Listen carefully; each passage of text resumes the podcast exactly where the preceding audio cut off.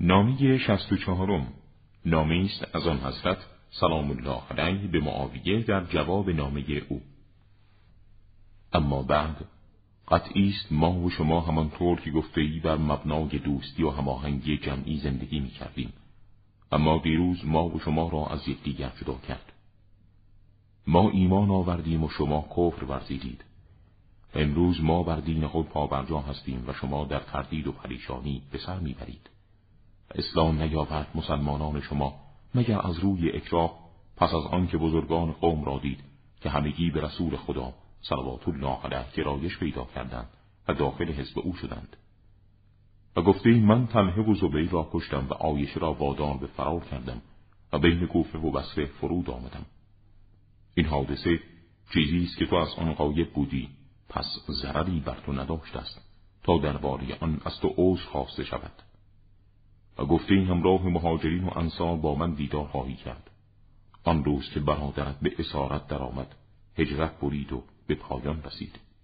اگر در این دیدار شتاب داری اندکی آرامش داشته باش که اگر من به دیدار تو بیایم سزاوارتر است.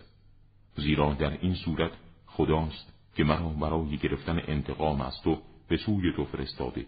اگر تو به دیدار من بیایی همان را خواهی دید که آن مرد از بنی اسد گفته است.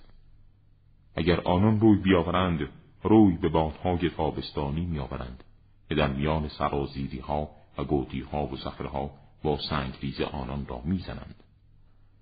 ای معاویه همکنون آن شمشیر را که به پدر بزرگ دایی و برادرت در یک محل فرو کردم با خود دارم.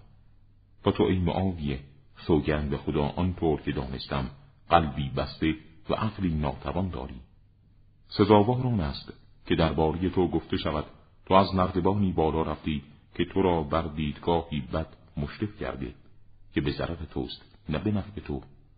زیرا دنبال چیزی میگردی که گم شدی تو نیست و چوپانی حیوانی را به عهده گرفته که از آن تو نمی باشد و حقیقتی را طلب می کنی که نه از اهل آن حقیقتی و نه ارتباطی با اصل و ریشه آن داری. چه زیاد فاصله دارد سخنت از عملت. و چه بسیار شباهت با اموها و داییهایت داری شقاوت و آرزوی باطل آنان را به انکار محمد صلوات الله علیه وادار نمود و در نتیجه همانطور که میدانی به هلاکتی که سزاوارش بودند افتادند. نه یک بنای بزرگ را با شمشیرهایی که هیچ جنگی از آنها خالی نیست و نه امکان سستی در بکار بردن آنها راه دارد از خود دفع کردند و از شکستن حریمی جلوگیری نمودند. درباره قاتلان عثمان خیلی حرف زدی. اگر واقعا می‌خواهی حق روشن شود تو هم در آنجا که مردم داخل شدند وارد شو.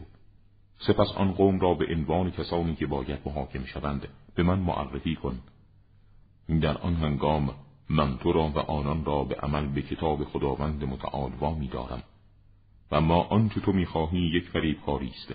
مانند گول زدن کودک شیرخوار در زمانی که او را از شیر جدا می کنند و سلام بر شایستگانش